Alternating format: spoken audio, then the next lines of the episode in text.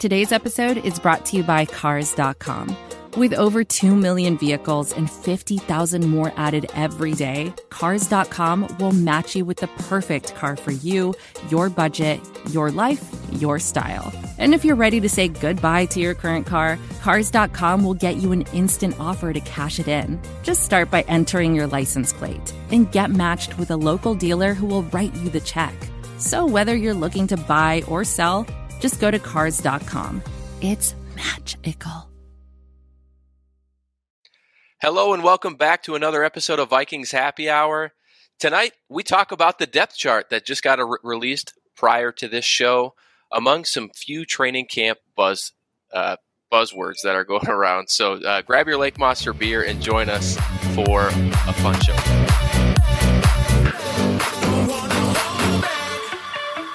Welcome to Vikings Happy Hour, where we mix our favorite beverage and talk of your Minnesota Vikings. Skol! Hello and welcome back to another episode of Vikings Happy Hour. I am your host, Matt Anderson, and like every week here on this show, this is sponsored by Lake Monster Brewing in St. Paul, Minnesota. Tonight, we're down one man. We kind of keep swapping uh, every week. We haven't we haven't ha- quite had the full crew yet, but uh, Ryan, our co-host, is here this evening. Miles is off for the evening as his wife has a birthday today, so good for him. I hope they're celebrating um, Ryan, you missed a fun show last week, but how are you doing and what are you drinking? Um, yeah, drinking some Lake Monster beer here. Um, Depth Charge, I think, is the the one I'm drinking tonight. Um, which okay. you turned me on to. I don't usually like those hazy IPAs, but this one's delicious. So, um, I love Depth Charge.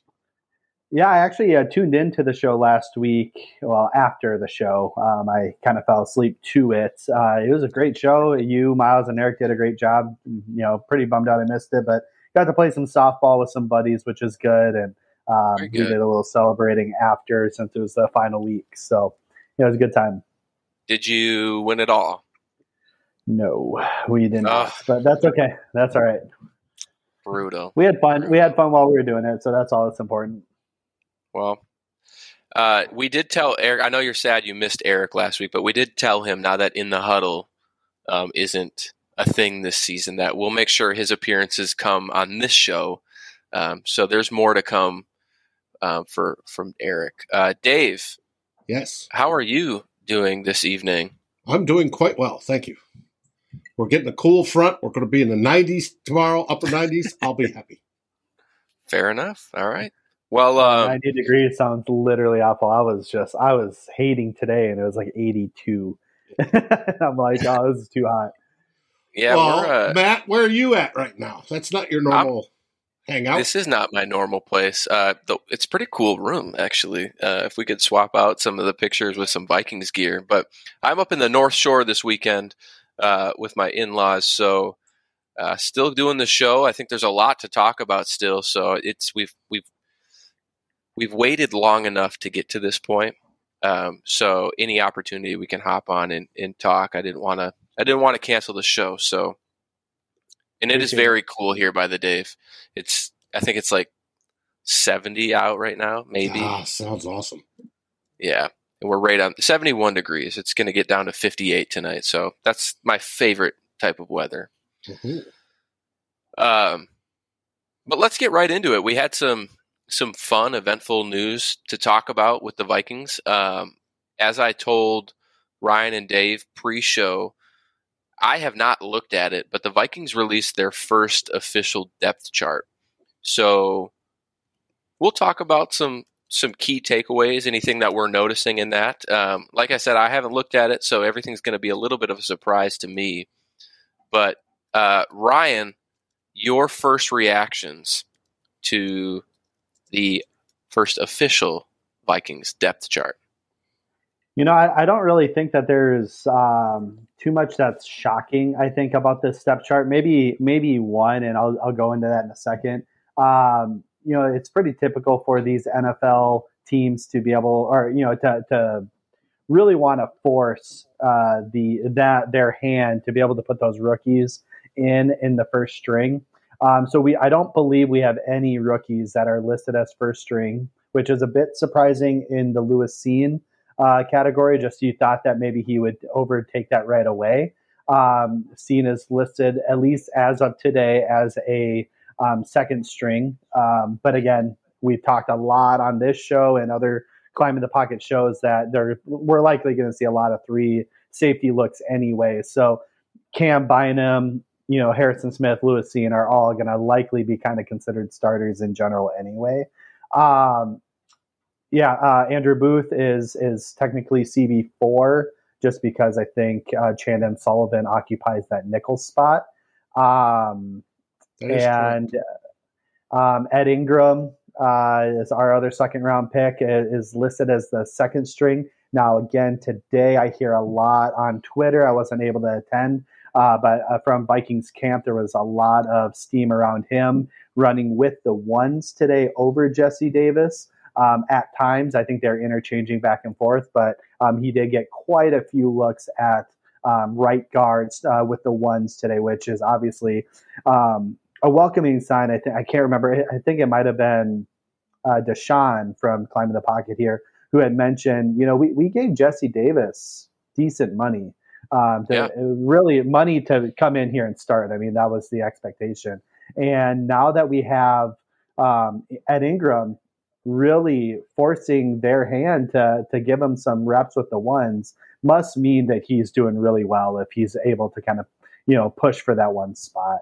Um, Asamoah was uh, listed as a second stringer, which I was actually surprised. I thought, take your lap, uh, buddy. Well, I, know that he's been like Blake Lynch had a run with the one or with the twos. Um, Chaz Surratt, I think today was running with the twos at certain times um, and and uh, Blake Lynch. So I think they've really been interchanging that. So I thought it was interesting that they put him in as the second string um, weak side linebacker. Uh, but that was yeah. cool for me to see, of course, as you know uh, what I'm doing here. Um, and then Evans, um, our fourth rounder, I think he it was listed as a um, as a third string. So uh, he's coming off that injury, so we'll kind of see how he's doing. But um, yeah, so I mean, no real big surprises. Um, I, I, thought maybe Nailor would be a little higher. I think he's one of those, uh, and I know Dave's going to talk about this in a minute.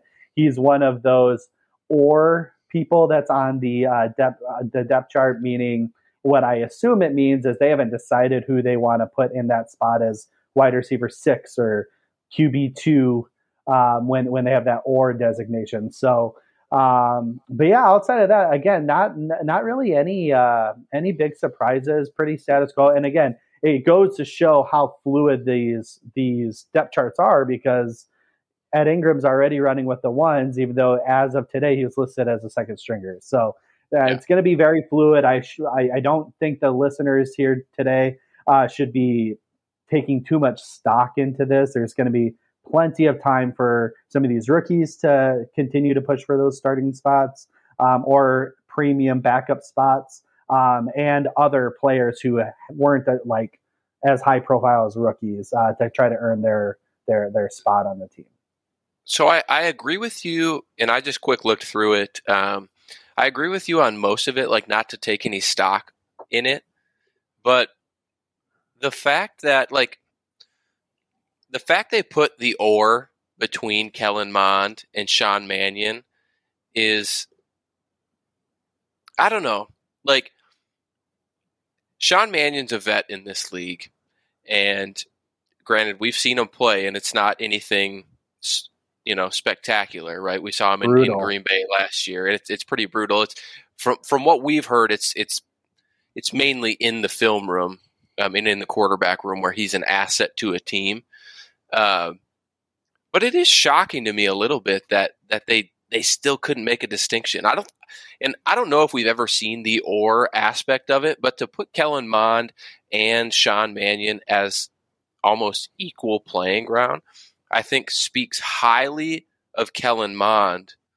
Um, at least that's how I interpret it. It speaks highly of Kellen Mond and less so of Sean Mannion. Dave's already laughing you could look at it the opposite way. It speaks lowly of Sean Mannion. That's true. I yeah. guess. I guess. Uh, yeah, I mean, I, I yeah, from, from what I've heard from training camp, I don't think either have been very impressive. So, um, so I don't. Yeah, I think this is more maybe a slight at Mannion or uh, even maybe is, a slight at Mond, given how bad we watched Mannion play last year. Um, uh, yeah, I mean, but again, also, I think they need to see these guys in live games, which we'll see on Sunday. Is Mike Zimmer vindicated based on based on this depth chart and and what we've seen through training camp of Kellen Mond? Because remember, yeah. if we go back to week 17, everyone, everyone was, and I'm kind of taking this a different course here, but we'll come back. But everyone was like freaking out on Mike Zimmer play the starter or play the backups. Why why aren't you putting Kellen Mond in? And Zim's like, I've seen all I need to see of Kellen Mond. Um, I don't need to put him out on that field. And I guess to your point, Dave, based on what we've heard in training camp and having the or next to Sean Mannion, I guess I could see it in that light that, you know, he's not doing that good. We've seen what Sean Mannion is, and Kellen Mond can't even beat that. So I guess, I guess in my mind, and this comes from a Zimmer stan himself, but Zimmer's vindicated uh, for not playing Mond in Week 17. Like, do you guys agree? No, not yet. what? Why not? I give it the preseason. I, well, and again, it's it's not a vindication or like like you should be vindicated in that situation. He still made the wrong call. I don't care if Kellen Mond is the worst quarterback to ever play you had to like in that moment you had to see what you had in that moment like no, granted i like, disagree because we no I, I i mean we could disagree and that's totally fine i you knew that sean mannion wasn't anything you had you weren't i mean obviously they see kellen mond in practice every day like he had said so it's not like um, they don't know what they have in him but you should have given him that opportunity to play live reps with with against a team in a situation where it didn't really matter anyway. We knew we were going to lose regardless. So why not see what you had in your uh, again third third round rookie quarterback? But yeah, th- that's my mode of thinking. I, I would assume Kevin O'Connell probably would have made the same call last year as as what I'm thinking, just knowing his kind of personality from what we've seen but I could be wrong because if they choose to keep Mannion over Mond or keep Mond at third string, then I'm wrong in that situation. So, Dave, I know I haven't let you speak quite yet. Um, so I'll, I'll, ask you this question, and then you can give your thoughts on the, the whole overall topic. But do you think the Vikings carry three quarterbacks this season? Not all three that are presently on the roster. If they do, because we we have a we have a comment in the chat talking about talking about Blake Bortles, which I mean, fantasy god Blake Bortles himself. And Blake Bortles knows the system. Blake Bortles, if you're talking logically, um, is the person you'd go after. As much as I'd like to trade for Garoppolo or Gar- Gardner Minshew, you know, as possible backups Bortles makes the most sense because he already knows the system.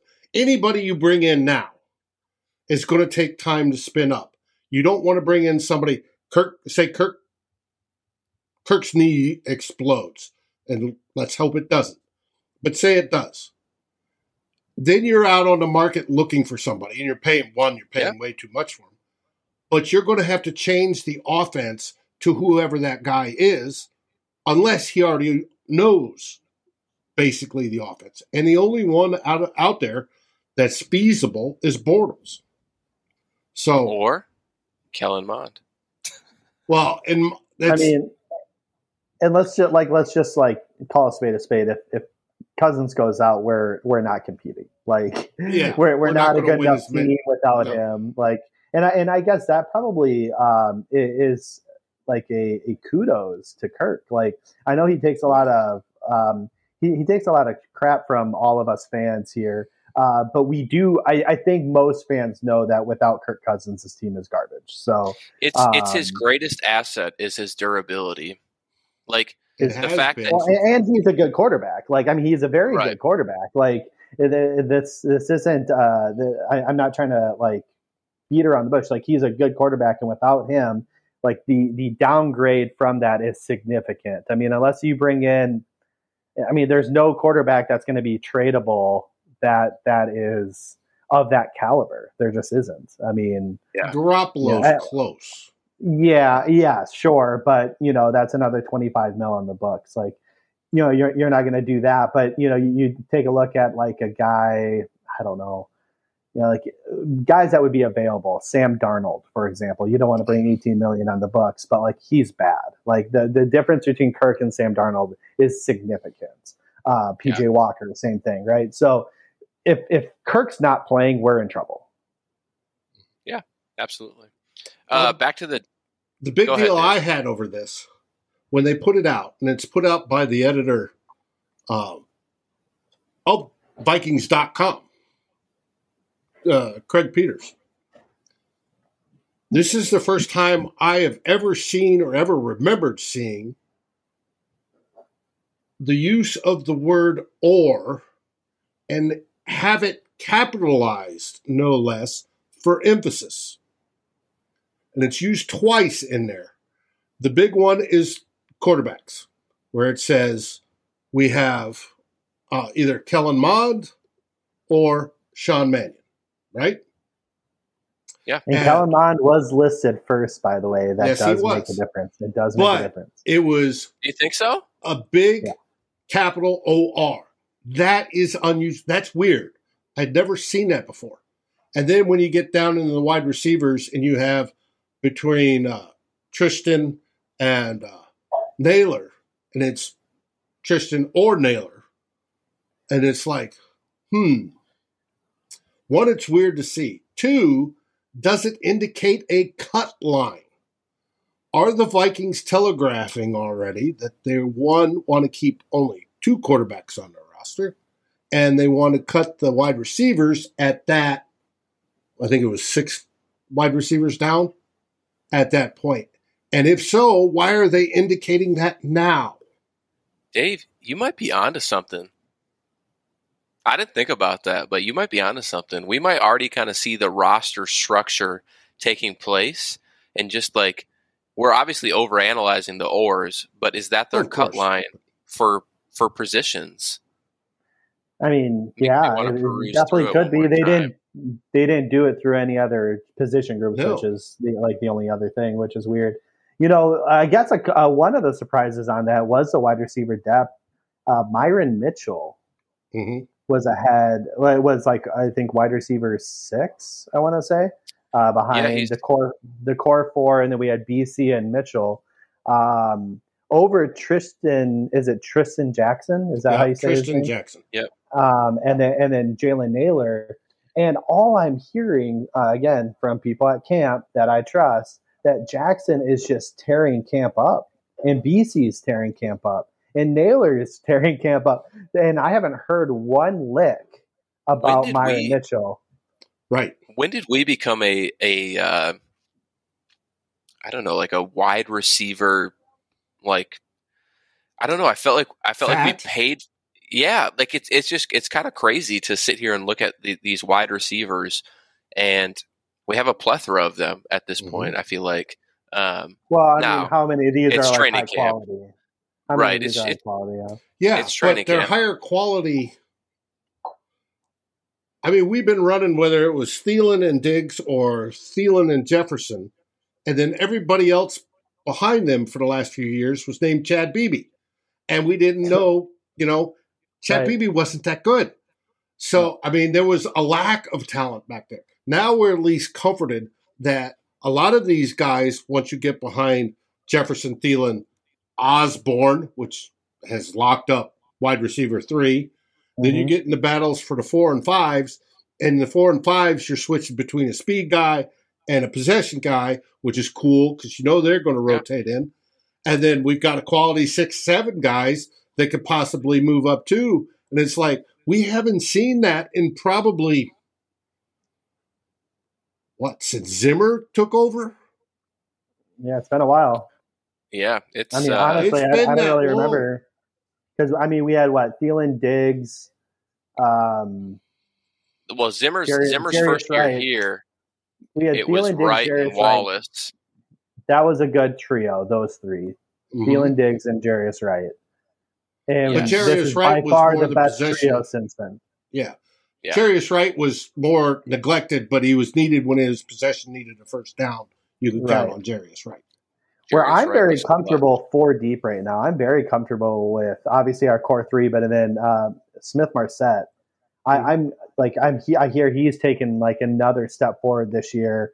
Um, not Yeah. just as a speed guy, but you know, kind of rounding out his game too. So you know, it's very encouraging for us fans. Um, any final takeaways from the depth chart? I, I think Ryan called out a big one, right? Not really any rookies in the starting lineup, but I think that's I Yet. think that's fair. Yet, right? I think that's fair though. Uh, now, question: Which of the rookies is going to start first?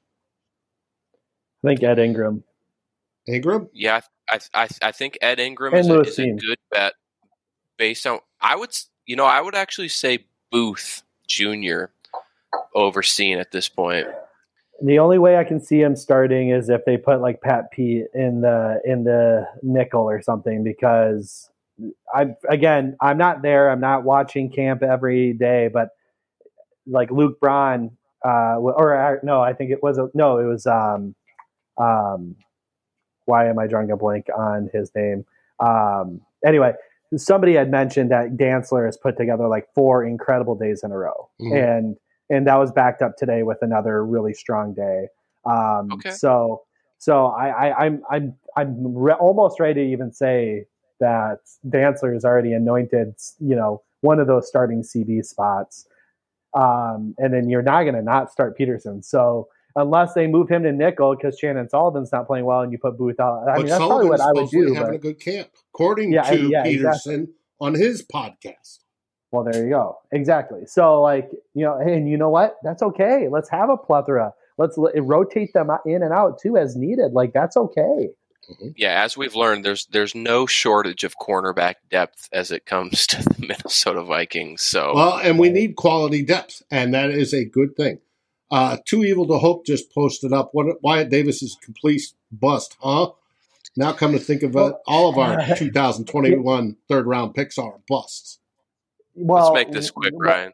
yeah, we'll, we'll try to make it quick. Number one, they're third round picks. So we can't expect, like, you're, you're not a bust as a third round pick. Like, at best, what, there's like a 20% chance that they're good uh, at being yeah, a third but a round third pick. round So pick is expected to contribute. Maybe, yeah. But again, it's still a huge, like, there's a huge failure rate for third rounders and, and below. Oh, I agree there. Yeah. So like uh, you're you're you know from a Wyatt Davis standpoint, he fell for a reason. I I said that on the show after after the draft last year. I said, you know what, I'm excited about this pick. He's been good in college, but he fell for a reason, and he's a third round pick. Let's not get our hopes up. What's Yeah. coming to fruition is is I was right. Like we shouldn't have got our hopes up. Chaz Surratt apparently made a good play today. One good play that I heard on Twitter so who knows? Maybe he's figuring it out. Um, and who, who do we have? else do we have? Patrick Jones. Um, I think he was listed as a backup, right? Uh, a Yep. second stringer. So I mean, again, as a third round pick, what do you? What more are you expecting? I was I thought Janarius Robinson would, you know, pick up his pace and, and start maybe contributing a little bit more as a fourth round pick. And uh, it doesn't. It looks like he's in the third string spot. So again, all these guys, they're going to get live game reps on Sunday. The ballers will ball out and, and separate themselves as needed. So, because you you ended your uh, your thought on Sunday's game, I'm going to transition to that, and then we'll we'll loop around to some other stuff we had coming in in, in the show today. But uh, you, you talked about the game Sunday. It's the first preseason game uh, of the season, and Kevin O'Connell, by the way, has a uh, a, a tall task to stand up to Mike Zimmer's preseason record. Uh, it was quite high for Mike Zimmer. He, he rarely lost in the preseason, so we'll see if Kevin O'Connell can continue that. But it's the first preseason game. Now there's only three instead of four, um, so it's kind of shifted how how it goes. But uh, what should we watch for in this first preseason game? And additionally, who are you watching for in this first preseason game. Yeah, I, want to see the rookies. I want to see the second year rookies. So is what I'm calling them. All those rookies that didn't get a chance to play last year because they were in, you know, either just not good or in Zimmer's doghouse, one of the two. Um, I, I, that's what I'm excited for. I want to like obviously we we're, we're a very top heavy team. We know what to expect from the offense in terms of you know the receiver room. The um, obviously we have competition as we basically just alluded to earlier in the show. Competition at receivers, so it'll be fun to see that play out. The uh, third or fourth running back spot play out with Ty Chandler and Nwangwu. Um, uh, and, and, whatnot. But we we we know what to expect from like the starters. So it's really more about depth. What are we going to see from these rookies who are going to hopefully set their set up the um, you know set the stage for their careers of oh we're going to be a strong contributor on the second team we're going to be a strong special teams player or we're going to be you know fighting for that starter spot. So obviously I want to see Booth. That's that was my dude in the draft. I was super excited about him. I want to see Asamoah. Obviously, I was going to wear the shirt see I had, but I wore it yesterday, so I didn't want to wear a dirty shirt on the show. Um, uh, you know, obviously, you know, all the rookies. I mean, all the rookies. I was excited about most of the guys. So I want to see those guys play out. I want to see what we have in some of those guys that we just talked about from last year, the Janarius Robinsons, Patrick Jones. Um, I don't think we're gonna see Wyatt Davis, which is okay. Um, and uh, and like Chaz Surratt. Let like let's see where those guys are at. Have they gotten better? Can they contribute? Um, we got a couple questions in the chat. Um, Aaron asks how how's the Minnesota Gopher defensive end looking? I forget his name. Um, I don't think I've heard anything from him thus far. Yeah, on the depth chart, he, I think he is like fourth string, uh, third or fourth string. So, uh, but again, to be expected uh, from what I hear, he was pretty raw coming out, um, and and he had a lot of work to do on the technique. So likely a mm-hmm. practice squad guy, but again, not a bad you know rap for uh, what was he a six round pick and yeah. with a relatively raw, but a lot of tools to work with. Um, so you know, excited to kind of see his development over the next you know uh, few weeks, and and then if he makes a practice squad, maybe we'll see him compete for a spot next year. Yeah. I just closed the they, link, but did you, they have him listed oh. as a defensive end? Do you have mm-hmm. the link up, Dave? Yeah, I've got the story up. Um, Nicholas asks, "Where's Wonnum in the rankings?" DJ Wonnum. One, DJ Wonnum, uh, outside two. linebackers. He and Patrick Jones are the primary backups. Okay, okay. And then we got one other question, uh, and then we'll we can go back to the preseason game on on Sunday. But uh, would you guys be mad if Kev, Kevin O'Connell played all the starters for the first half of the third preseason game? I don't know, man. I mean, it's it's different now. Yeah, you know, I don't think the there's really a precedent, but these these guys need to like get hit. Like uh, we were watching that uh, Detroit Lions Hard Knocks last night. I don't know if you guys watched it. Um, like there, yes. there's data. Like as Dan Campbell said, there's data to prove that if you go into the season without like getting hit and being hit and all that, um, you, like there's a higher risk for injuries. So we we need to get these starters some live game reps and significant if you're not hit? Yeah, if you're not like like if you're not hit in the preseason or in like training camp and you go into the season and your first hit is coming at a live game action rep, you know, much higher uh, risk for injury. So like they need to get knocked around a little bit. So I mean, obviously you don't want your quarterback getting hit ever, but all these other guys are going to be carrying the ball and and and the tacklers themselves, they do need to get some live reps. So um, I, I don't know if a half of the third preseason game is that might be overkill for it being the last preseason game, but they also get a week off between you know the preseason game and the final and the regular season. So I mean, I'm sure it'd be fine. I wouldn't be upset about it. Well, do we like, see any of the starters this Sunday? Yeah, so that that was going to be my thing. I feel like if I remember last season, and granted, Zimmer and, and Kevin O'Connell are going to have very different views on how they want to handle preseason. But I believe because we played the Chiefs last year in their first preseason game, and Zim had the starters out for at least two to three series, if I remember. Um, it was a solid first quarter. I think one of them was a three and out, so obviously that probably indicated an additional series. But I feel like all you've done really is just eliminated one. Uh, I mean, it's clear you've eliminated one of the preseason games, so I think we'll see two to three series of the starters on Sunday. I think you'll see the first half come in game two. And then I don't think you see him play in game three. I, I really don't. Um, I think that's yeah. that's really the time to see just the rookies cut days. You know, a couple like a week after that. So I, I think that's the structure of how it will go. Um, and, really and the, I th- I'm totally cool with that. That's that seems like a great idea to me. Because when it was remember. four preseason games, they only played one drive in the first game, typically, right? The starters. Right. And so, yeah, and then a good chunk of the starters, not all the starters, but a good chunk comes out. Mm-hmm. And you may see that Sunday. You got to remember, even though there's three preseason games, the coaches have sort of figured a way to get that fourth preseason game worth of work. And that'll happen next Thursday and Friday or Wednesday and Thursday, Thursday, Friday, when San Francisco comes in and they do right. the joint true. practices. Yep. Those practices, there will be live periods where they're getting the hitting. And most yeah. likely those will be ones on ones, right, for the teams because they want to get them tuned up. And then come game two, we get very little starters and then a ton of rookies, right, or a yeah. ton of the rest of the roster. And then game three, if O'Connell does what um, they did in LA. Game three, you're barely going to see any starters, and it's going to be all everybody else trying to make the roster.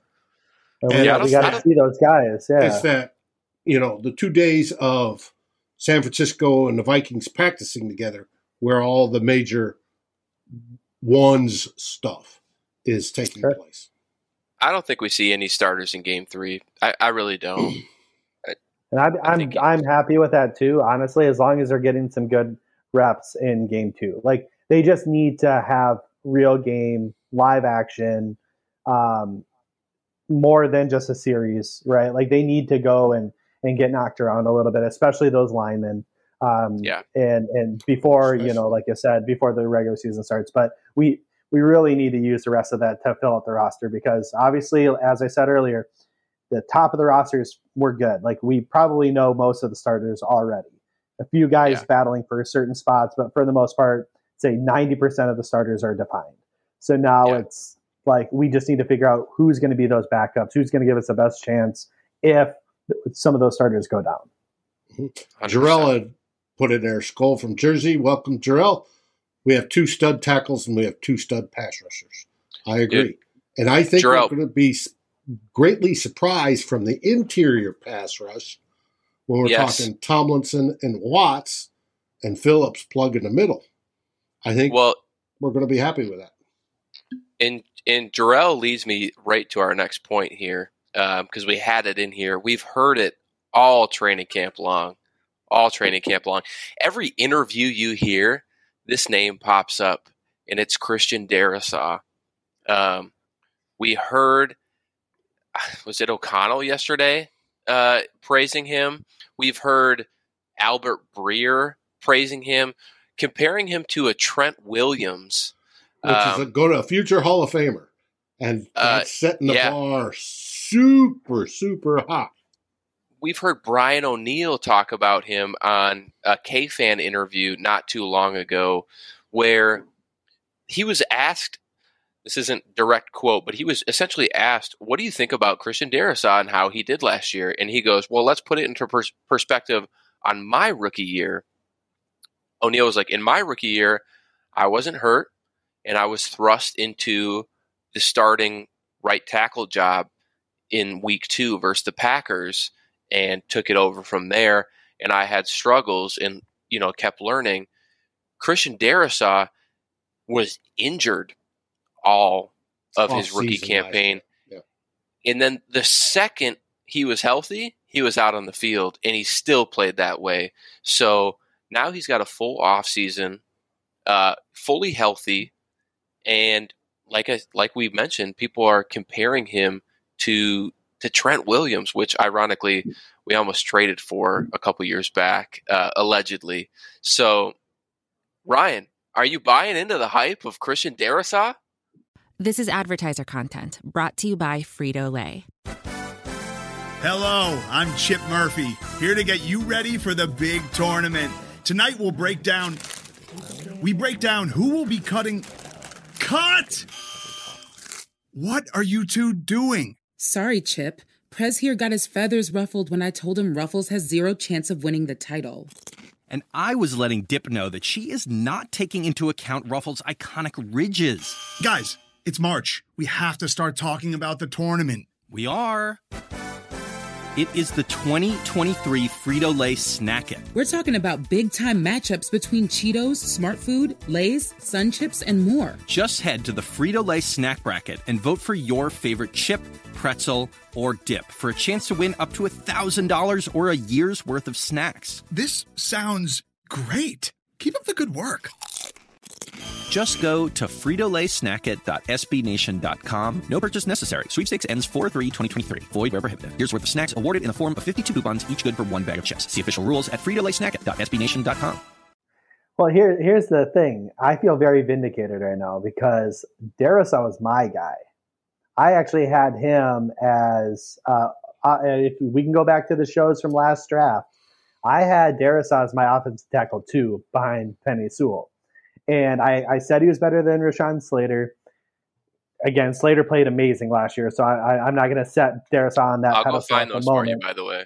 Not right now. I, I have it out you. there. It's it's out there. I was a huge Darrisaw guy. I said he's going to be. He might even be the best tackle from this draft, but let, let's let it play out. And then, of course, last year happened. I was a little disappointed. I was actually going to start eating crow a little, not because he was awful, but because he wasn't as high as I thought he was going to be. Uh, obviously, a lot of it had to do the injuries. So the fact that they're coming out right now saying, "Wow, look at this kid, to loads of potential." Obviously, yeah. he's got to put up, put up or shut up, right? But like in the uh, in, in just the hype, it's making me feel a little vindicated that what I saw on tape, what I saw out of that kid um, at Virginia Tech, I was right on uh, with my evaluation. So I, have I've been bought into the hype. I never really lost it outside of the fact that he was injured, and I felt a little disappointed that we didn't get to see it last year. Mm-hmm. Uh, and yeah. Jarrell, Jarrell had uh, thrown in a comment here. I wanted a quick address. Uh, he said he thinks um, Evans um, can, can play nickel for us with uh, Cam and Pat P. You Sullivan, Boyd, uh, and Hand as depth. He's, he's not even mentioning um, Andrew Booth. Andrew Booth probably going to be our highest ceiling at the cornerback position. Uh, wasn't listed there, Jarrell. So we got to, uh, you know, probably Hand's going to be out um, and, and, Booth inserted in there. Um, have that opportunity for uh, that rotation to come between uh, Pat, Pat P, uh, Cam, and, and Booth. Dave, I'll give you a chance because I know you like your offensive linemen. Are mm-hmm. you with Ryan on this? Are you all in on a on a on a Christian Darrisaw? I don't know. Being a top pro, ten it, left tackle in the league. Yeah, he's going to be top fifteen. Top fifteen, Dave. Aim higher, man. Let's buy in. He's this only in his second. We are he's only in his here. second season, and if you want to learn more about how linemen progress this Sunday in the pregame show of two old bloggers, because we're going to be on Sunday because Darren's on vacation. For theme three, we're going to talk about offensive linemen, my favorite subject, and their progression. And when does an offensive lineman reach their peak? When All do right. they get it and, you know, top out per the stats that PFF has drawn back over years. We're going to talk about it on Sunday, but guaranteed he is going to be one of the better. If not, I'll give him 15. If he's a top 15 left tackle, we're happier. And all get out. Could he be top 10, top five? Yes. Oh, he's going to be top 10 for sure. Top 10 for I sure. I think he can too, yeah. But we're going to talk about that Sunday, just as a teaser. Wow. All right. Well, let's uh let's keep moving on to another player that has gained a lot of hype and a position that has jaded Vikings fans for many, many years, and that's the kicker position and Greg Joseph. So, again, another player that uh, is is getting a lot of hype this season. Kevin O'Connell came out and and pretty much said like, yeah, when I hear him hit the ball, I know it's going in. The special teams coordinators like, oh, he's he's got it. Um, I don't know if fans have fully bought into this. I don't know if my if I myself have fully bought into this, uh, given all the PTSD from prior seasons. But Ryan, do you think Greg Joseph is is legit? Was it just a coaching change? Well, I mean, he was good last year. Even I mean, obviously, I know he missed the Arizona kick that lost us the game, but like, I mean, he, he had a solid year last year, like above you mean the one average for the playoffs? Yes, yes, but like above above average player or uh, play from the kicker last year compared to what we're used to, I should say. Um, who the one vote of confidence I had was the fact Get that rid of that comment, well, Dave. Get rid of that comment. Don't um, let Ryan see it. Yeah, we should have had Creed Humphrey. I know we should have had Creed Humphrey. Ah, yeah. Anyway, um, yeah. So my the the where I felt comfortable with Greg Joseph going into this off season was the fact that we, I mean, did cut our other kicker that we brought into camp quite early into camp. I mean, he didn't even make it into. I don't think he even made it to camp. He he Right, literally right. got cut before training camp. Right. Who was that kicker? Gabe Brkic, who's now on uh, the. Packers, former Where- where Oklahoma did- kicker. Former Okay, Oklahoma okay. kicker. Carry Yeah, on. no, don't worry. No, he'll he'll still have a good career, and we'll we'll regret cutting him like we cut Dan Carlson. Um, but yeah, I mean, Carlson. so That's who you're Daniel Carlson. Well, I'm just saying we, we regret cutting him. He's the one of the top two kickers in the league, probably. Uh, Dave. Uh, but uh, the fact that we felt comfortable cutting this kick, uh, you know, Gabe Brkic, um, so early into what the off-season program that because Greg was kicking so well, and I think Brkic wasn't, but you know, the fact that Greg was kicking so well that they felt comfortable with that, that that gave me just a, a sigh of relief, so to speak, uh, from the position that they felt very confident going into training camp that we have our guy. Um, Yeah. and, and he played well last year. He had some really big kicks last year. Obviously, missed a couple. Uh, but and then yeah, uh, everything from that night practice the other night. What would he go like five for five and hit a sixty yarder to end the end the, Seven the for night. eight. Seven Yeah. for eight. Okay, yeah, and then uh, hit a sixty yarder to end the night or something like that. So you know, Yeah, and he's that's hit awesome. multiple high 50s, 60 yard field goals. And that that was my one knock on Joseph, is I didn't think he had the leg. Um, but he's obviously proved that wrong. And if he can go out there and hit 55 regularly, oh yeah, buddy. You know, uh, of course, Yeah. I want the offense to go down and score six and not have to rely on Greg Joseph to score field goals. But Yeah. I'm glad we have him. but like having having a guy you have confidence in um, to to to only need like in in the Lions game last year where we needed to get in field goal position and have maybe confidence that all we like just like Patrick Mahomes did last year to tie that AFC Championship game up, we just need to get to the 35. And and mm-hmm. and Butker is going to kick us to the to overtime, right? Like if we can have that confidence that the Chiefs have in Butker, that the Ravens have in Tucker, you know, th- that that's what we need. And apparently the coaching staff has that right now in him. Dave, you're you're you're all into. Yeah, no, I'm. Hey, I'm sure as well as he's kicking now, he'll kick great during the season, and then we'll taste the miss in the playoffs. But God damn it, Dave. we're scarred. Last, we're scarred other over week- the history of being Vikings fans. But I am in. He is the best kicker we've had in a long time. I'm knocking on wood right now because the other week when we were on this show, um, not with Eric, but the week prior, Mhm. you also said that we are going to go eight, eight, and one. Uh, Well, that- to that's be been an my- equal 500. That's been my shtick since the end of the season, and they came out with the the initial line of I, wins. I just hate what you're putting on this team, Dave. The negative energy, Hey, it's killing me. if I go pessimistic or you know the you know glass half full stuff at uh, 500 and we end up 500 it's like yeah see that's what I figured if we end up with 12 wins win the division 13 wins 14 wins secure home field playoff or home field advantage during the playoffs that's gravy right Just uh, it's just, just wait way till to we view start life doing after- predictions each week. it's just a way to view life after all these decades of disappointment. Yeah. You've lived through it all, so. Um, two more topics before we close here.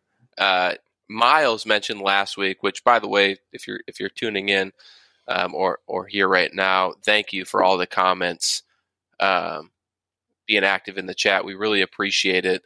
Uh, Miles last week before the show suggested throughout training camp we do a, a rookie roundup, Mhm. uh, you know, segment, uh, just highlighting a rookie or rookies that have been doing well in training camp or not doing well. I guess you could you could do it that way as well. Um, so for this segment, um, I'm actually kind of going to defer to Mary's question a while back, but it was about Lewis Cine, and she asked if he had been a disappointment. And I'll I'll defer to Ryan on this because I feel like he's a little bit more plugged in than I am. But um, I don't think he's been a disappointment. I think I think he's actually kind of stood out, but they're still waiting. I think they're I think they're kind of like feeding him slowly, um, and maybe he'll progress to be, you know, very exciting. But Ryan, why don't why, why don't you give your thoughts on Lewis Lewis Cine for the uh, the rookie roundup segment?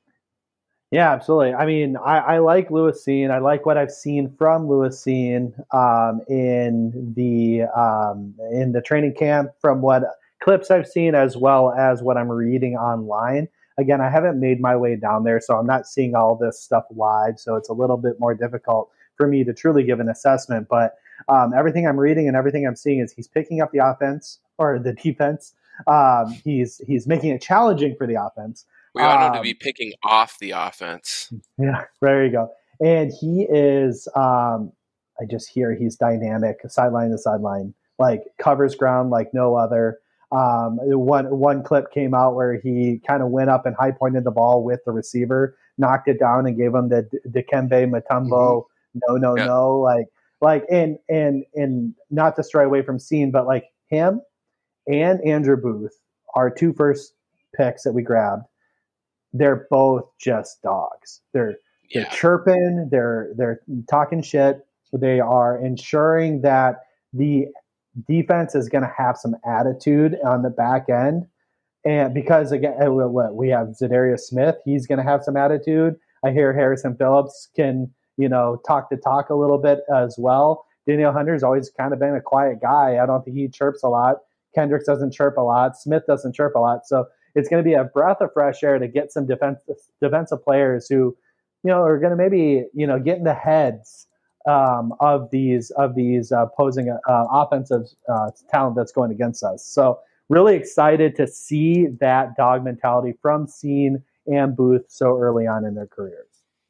And if you are somehow new to Vikings Happy Hour, if there's one trait that Ryan Ortega likes with his rookies or players in general, he likes the dog mentality. So Mhm.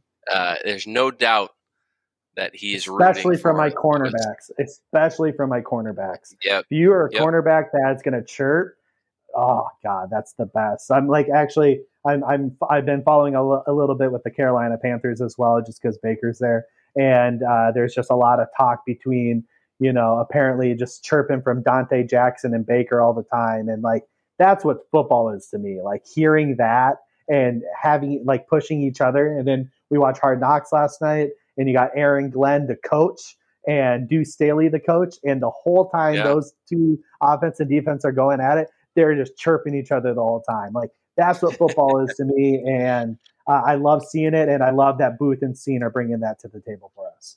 And you know Jefferson's doing it too. You know it. Yeah. Yep. Um, last topic of the night, and Dave, um, I think he is asking about your art, so I'll give you a chance to speak here when we close um, to talk about what you're potentially working on. But uh, we're only a few days away from the first preseason game. It's it's it feels real now. Um, and seeing Kevin O'Connell out there on the night practice the other night, speaking to the fans, speaking to his team. This isn't a slight to Zim at all. Don't get don't get this construed. Don't take my words out of context. Uh, but O'Connell seems composed and confident walking onto that field with this roster, almost like mm-hmm. like he somehow fleeced somebody in a trade and is just like, oh, oh, wait, wait for what I have in store for you this season. Um, so you're saying, saying Zimmer was trash that had no confidence walking in with his team? I, I think your I think your your mic got muted there. But anyway, uh, he he's saying all the right things, and it's easy to right. He's never stepped. He's never had a game with this team. We've never crucified him uh, after a, after a loss, but I don't know, man. There's there's something about this guy where if you're not all in on Kevin O'Connell at this point, like get the fuck off the bandwagon. Like we're in now. We got elite offensive talent. I think the defense has to improve. And I still don't trust that the Packers are going to be that good. I still don't. Like losing Davante is huge. Um, losing losing Davante and knowing how much Aaron Rodgers is in his mind, um, I think losing Nathaniel Hackett is going to be bigger than people think, especially early on in the season. So, with that being said, Ryan, help me fuel this flame and tell me why you're excited about Kevin O'Connell. I mean, exactly what you just said. Honestly, like he brings, uh, and actually, I was listening uh, today. I was listening to Jefferson Jeff, uh, Justin Jefferson on uh, Jefferson, NFL Network. Jefferson Jefferson uh, on NFL Network, um, talking about the um, just the change in, like I, I think uh, Jarrell said it. There's just more swag to the team. Like Zim brought this kind of more hard nose, no nonsense this is football business to the game, and and, and O'Connell's allowing them to be themselves a little bit more, and that allows the team to play a little looser, a little bit more fun, which then again kind of fuels the confidence, which fuels you know hopefully momentum, and and we can kind of build from there. I'm not going to sit here and say that this is a Super Bowl winning team, but you know, I, I think we're going to surprise a lot of people this year. And and, and to your point around uh, the Packers, you know, not only do, I mean they they are going to get better on defense and in you know with getting some players back yeah, on defense, but uh, but yeah, I mean when when your best receiver is Allen Lazard and no no shade at him, like uh, he's a fine receiver, but like you, you don't have an elite receiver. And, and again, this is what Aaron Rodgers is known to do, though. So I don't want us to like sit here and and and, and sit on a on a pedestal saying, oh well, he doesn't have any tools he made I, am not gonna say you're gonna say he made Davante Adams because he's obviously a very good receiver, but he's gonna make receivers look a lot better than they actually are, and that's evident by all the receivers that have left him throwing him the football, and they weren't nearly as good as they used to be. And that could be the Packers getting rid of him at the right time, but I think a lot of it has to do with just the arm talent that and the confidence the receiver has in the quarterback. So. Um, so I, I still think they're going to be a formidable opponent. I don't think that week one is going to be a cakewalk for us, but I don't think that I, I think that they should be thinking the same about us. Like, yes, yeah, we were eight nine last year, but we lost a lot of games by one score in the last minute. We have a new offensive coach who's going to allow our offensive to hopefully stay pedal to the metal. We have a new D, and, and that's what O'Connell brings to the table, right? Um, and we have it again, and we were talking about this in the group chat like our defense, yeah, we lost Zimmer, and Zimmer is a phenomenal play caller from a defensive perspective. He is. It's not. Yeah, it's not like no we're getting, but we're not getting some unknown dude. Like like when we brought in um, uh, who was our offense coordinator last year again? Uh, uh, Kubiak, Clint. Yeah, when we brought of Clint, Kubiak, yeah, Spawn like we we didn't have Kubiak. any confidence in the guy because we've never seen him do what he's done. Ed Donatell Yeah. has managed, and I know he wasn't always play calling, but he has put together game plans and managed very good defenses for the Bears when they used to like be really tough for us to get by, and for the Broncos the last couple years. So I'm not going to sit here and say we're going to have this huge step back on defense because one, we can't step back any further than last year's defense, but two, um, there's some exciting rookies and a good play caller to go, or a good defensive mind to to, to couple with that.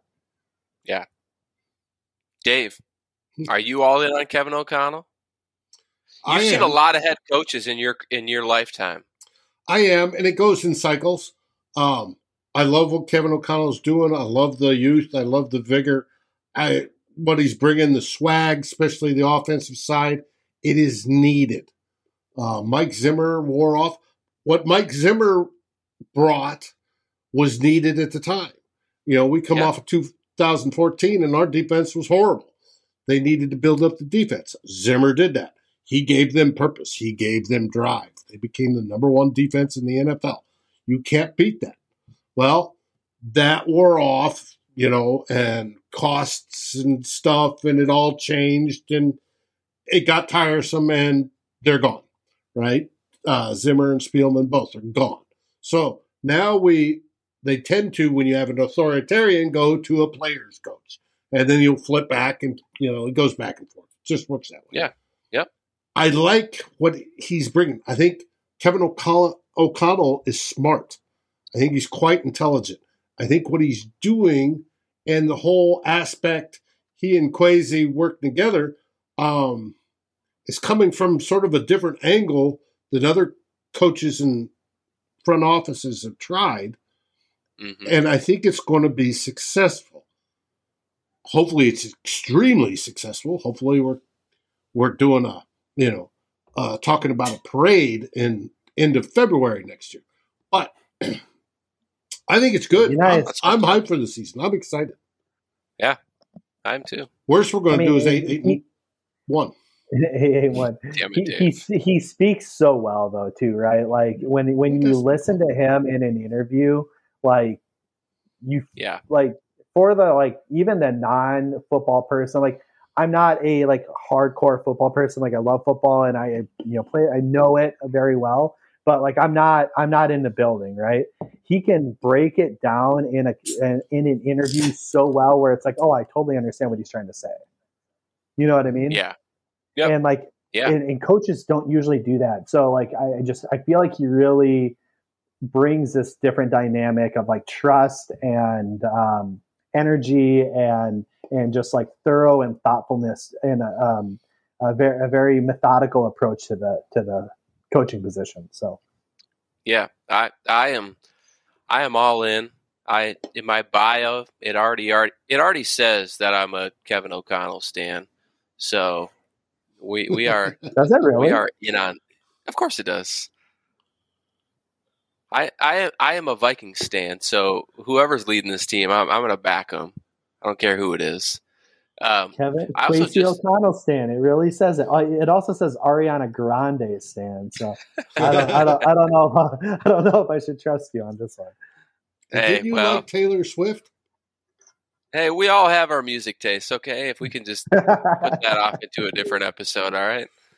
Um, I, I did I did think about the uh, the Vikings Happy Hour Twitter page changing that slogan um, to the longer the show goes, the more optimistic we get, uh, because that's typically how it goes uh, on these game changer 16s having a shot for you, Dave. So well, that's them back, that's man. Donnie, and thank you, Donnie. Appreciate it. Um, man, I tell you what. Uh, not only am I excited for Kevin O'Connell in this in this Vikings season, uh, because the next time we meet, there will actually be a game played, and we can talk about the game. But um, I'm excited for our our like rapid fire segment, and and I'll work on that a little bit. But the over unders and in the predictions, man, it's all coming back, and football's here, guys. We Well, have what, what, what's also exciting is having the listeners active with with their own opinions, throwing into this comment like it, it's it's a lot of fun to actually have a lot of the interactions and and really build the momentum back up to this football season because you know half of the joy I get out of doing the show is literally this comment bar on the side and seeing what people are saying and their opinions and Absolutely. stuff. So keep them coming, yeah. everyone. We really appreciate it. Um, make sure we're also commenting if you're watching this next day or uh, podcasts. Yeah, we read all that stuff, so we appreciate it. We do read all of it, and in fact, um, you guys have responded to our request the past couple weeks about going to our YouTube channel and liking and subscribing. So if you could keep doing that, that would be awesome. Our goal is 4,000 subscribers by the end of this season. Uh, I feel like winning will make that happen quicker. Mm-hmm. Losing might not help as much, but still, we've gained a lot of followers in the last week. We're on our way upwards. So if you could please tell your friends, tell your family, make second, third accounts. I don't give a shit. Go over, like, subscribe. It does help pay follow. some of the bills. Yes. Yes, exactly. So, um, great show. I appreciate you guys hopping on again. Um, I'm going to go enjoy the rest of my evening with my in laws up here at the North Shore. But if you're listening to this right now, please come back next week as we do have a guest and a full squad from every, I think, a full squad. I haven't heard of anything. Um, Miles will be back. Me, Ryan, Dave, and special guest Luke Braun from Locked On Vikings will be here next Wednesday night. Um, he'll be back out in LA with his full camera setup and uh, fresh off a Vikings game. I don't want to say victory because I don't really know. Uh, it's preseason. Who cares about the, the the ending of the game? But we'll have a lot to talk about next week. So uh, come back then and join us for what's bound to be another eventful episode. Dave, you have to respond to some artwork questions and then fill the guests in on what's coming this week. As far as the art, I have not worked on anything in a while, sort of been out of the rut. However, if you look at today's thumbnail for this show, you will see Osborn, Jefferson, and Thielen on there. Should I rework that into a three deep second evolution? 100%. 100% yes. Piece of work. Yep. Don't even finish the question. Do it. Okay. I'll work on that. And then I'll buy it. Then I'll buy it from you and put it in my basement. Okay. Sounds good. And for the schedule, Climbing the Pocket broadcast, Instead of yesterday, which they were supposed to be, they've got moved to Thursday because Flip's work got in the way, unfortunately. We have Viking hot takes after their long sabbatical are finally, finally returning to the airwaves. They will be on tomorrow night. I'm going to have a new roll in. We're going to do that. Again, it's six questions, 20 minutes, fastest, quickest hitting uh, Vikings evening show talking about what there is with, you know, the great Flip Mozzie and Eric Thompson of Daily Norseman. Two old bloggers will not be on Saturday. Like I said, Darren's on vacation. He's in Nova Scotia. Today he had lobster celebrating from up there. He showed a picture of about, I think it was six or seven or eight of them they'd cooked up. Oh, God, it didn't look good. He's having a good time with his family. However, he will be here Sunday with us, and we're going to go live approximately an hour, a little over an hour prior to the game. We're going to go over our three themes. First theme is going to be looking at that game. We're going to look at the Raiders game. What do we expect? Do we expect the starters to start?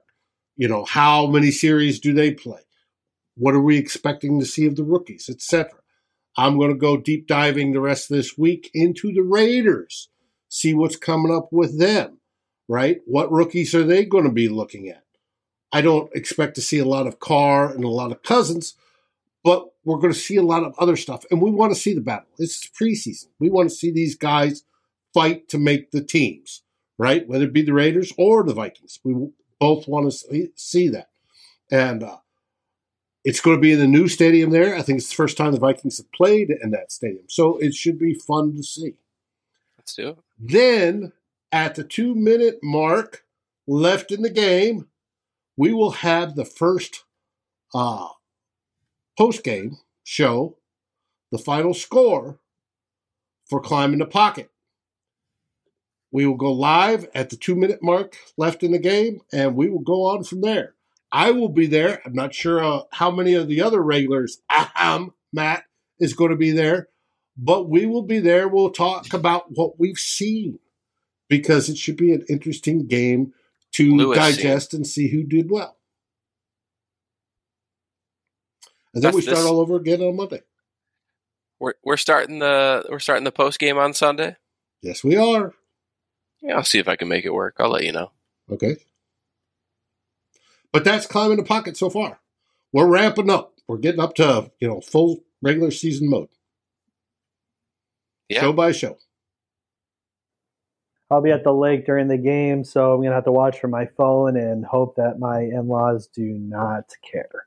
Last time I did that, I drank like a whole bottle of scotch and I was hammered. So um, hopefully, I don't repeat that performance. We'll talk about that after the show. Hit us, Dave. What do we say? Skol Vikes. Skol Vikings. Thanks for watching. Like, subscribe, and ring the bell, and rate us on your favorite aggregator.